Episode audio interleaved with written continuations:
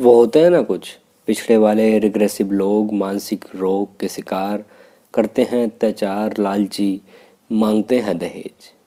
We have such a pathetic देश पर मैं तो प्रोग्रेसिव हूँ, मैं वो सब नहीं माँगता।